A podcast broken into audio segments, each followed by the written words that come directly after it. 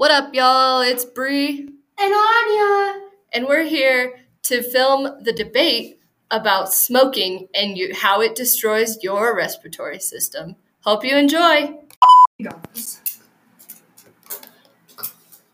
As the affirmative side of the argument, we use the definition of smoking from Merriam-Webster Dic- Dictionary, which is to inhale and exhale the fumes of a burning plant material, especially tobacco.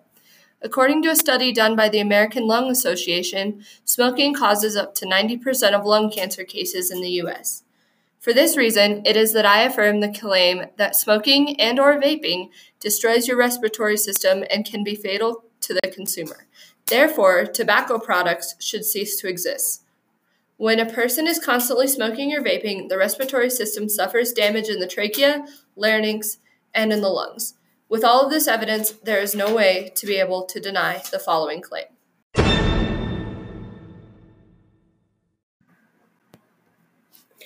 As the opposing side of the argument, we agree with the definition of smoking given by the affirmative side, but we disagree with the current claim that smoking and or vaping destroys your respiratory system and can be fatal to the co- consumer. Therefore, tobacco products should cease to exist. In our minds, the consumer knows the dangers of smoking and vaping and continue and continue to do it, so it is their fault if things end fatally for them.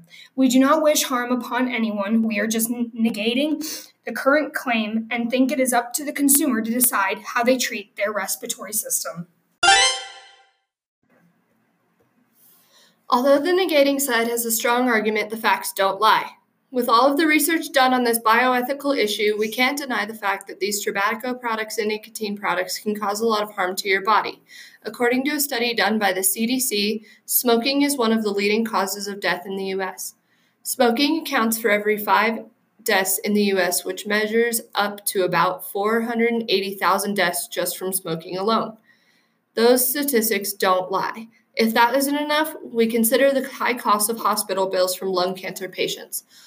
According to the Value in Health Journal, for patients that had lung cancer and received no treatment, the average cost of healthcare was about $10,631 to $13,404 just for healthcare alone, which is after subtracting about $645 per month.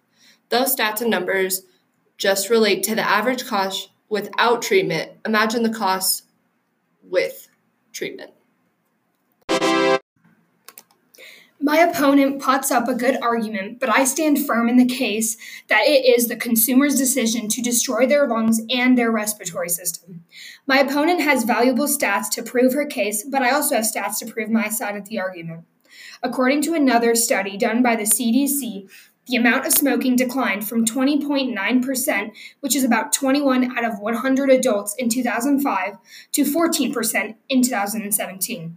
This shows that a lot of people have stopped smoking, which shows that these people consciously stopped smoking.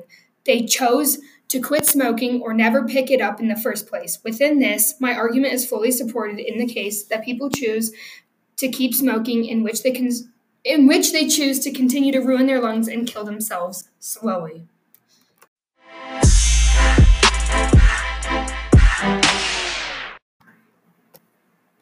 Ladies and gentlemen, our world is in danger. Every day, people pick up their cigarettes, vape pens, and other tobacco and nicotine products and destroy not only their lungs but also the environment around them. For this reason, I remain firm in my position that smoking and or vaping destroys your respiratory system and can be fatal to the consumer, and tobacco products should cease to exist.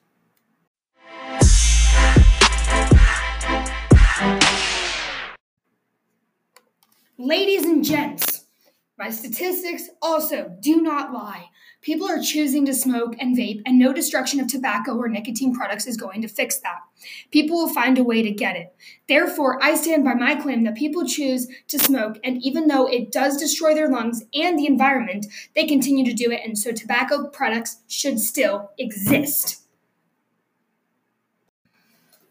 Hope you enjoyed our debate. Thanks for listening. Hope you learned a little something too. Oh, thank you.